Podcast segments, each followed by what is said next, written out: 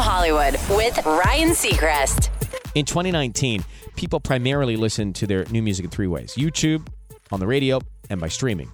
And with more and more people choosing streaming services as their primary form of music consumption, it's bigger than ever. So, who were the most streamed artists of 2019? Ariana Grande, third place.